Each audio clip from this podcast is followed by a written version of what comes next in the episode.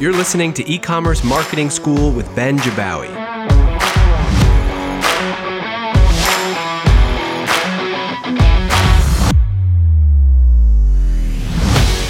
This morning I was in Google Analytics and wanted to share an interesting stat from stores using Privy.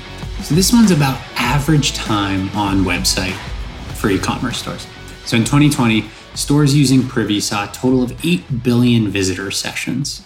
And I was digging in a little bit more and saw that the average session or the average visit across all of those was 1 minute and 54 seconds.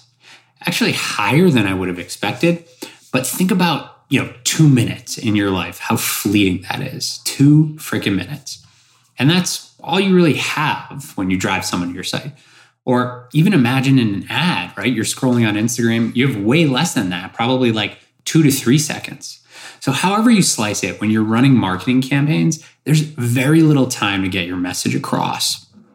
It reminds me of a concept I learned when I was raising money from investors for Privy. I don't know where the actual idea comes from. I think some investor actually told me, but it stuck with me.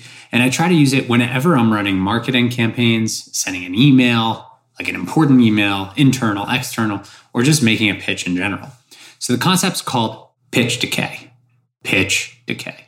And the idea is that when you're making a pitch to someone, no matter how smart that person is or not, no matter how much is included in the pitch, the human mind will only be able to remember just one thing from the pitch. So for me, raising money, I was trying to craft the slides specifically and the story intentionally so that I would control the one thing that investors would take away the next day, let's say, or a few hours later if they forgot the pitch. At the time, the thing that I wanted them to remember was simple. It was just that Privy was growing like crazy. Just that one key takeaway helped us raise our $4 million round. Okay, so to prove it out, I, actually am here with my four year old daughter, Jordy. This is Jordy, everyone. Hi. And I'm actually going to look at a site with Jordy right now. So the site is getthefort.com. Getthefort.com. And she's looking at it for the very first time. Jordy, have you seen this website before? No. Awesome. All right, so can you see the website? Yes. Yes. So, based on the pictures, what do you think the website sells? Uh, pillows. Pillows. Okay. Well, to do what? Mm. Pillows to do what? A fort. Make a fort. Right. So the headline, which is this words here on the site, it says magnetic pillow forts. So you know how we use pillows to make our forts in mm-hmm. our basement? Mm-hmm these pillows, these forts have special pillows that have magnets in them that hold the pillows together, kind of like magnet tiles, right? Isn't that cool? Mm-hmm. So, what do you think the magnets do for the fort? Keep them together. Exactly. But we can take them apart when we want to go to fort again, right? right, right. Awesome. Okay, you can go play now, and thanks for joining us. I'll have you back later.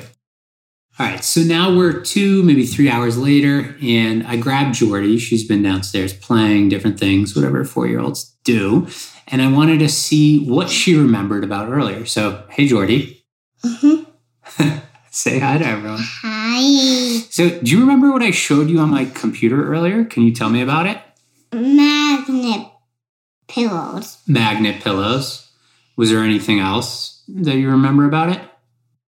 Uh, uh, no. Okay, awesome. Thank you.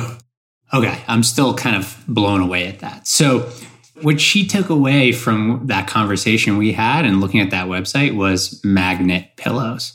It wasn't really abundantly clear, like that she remembered the whole bit about building forts and forts to play with that would be stronger. So, I don't think I could have planned that better. So, she boiled that down, that pitch from a few hours ago, to two words. And for her, that was magnet pillows, nothing to do with fort. So I think if you run this same exercise, like first think about the product that you're selling online. Can you boil it down yourself to the one key takeaway that you want your target customer to remember about your product or your brand?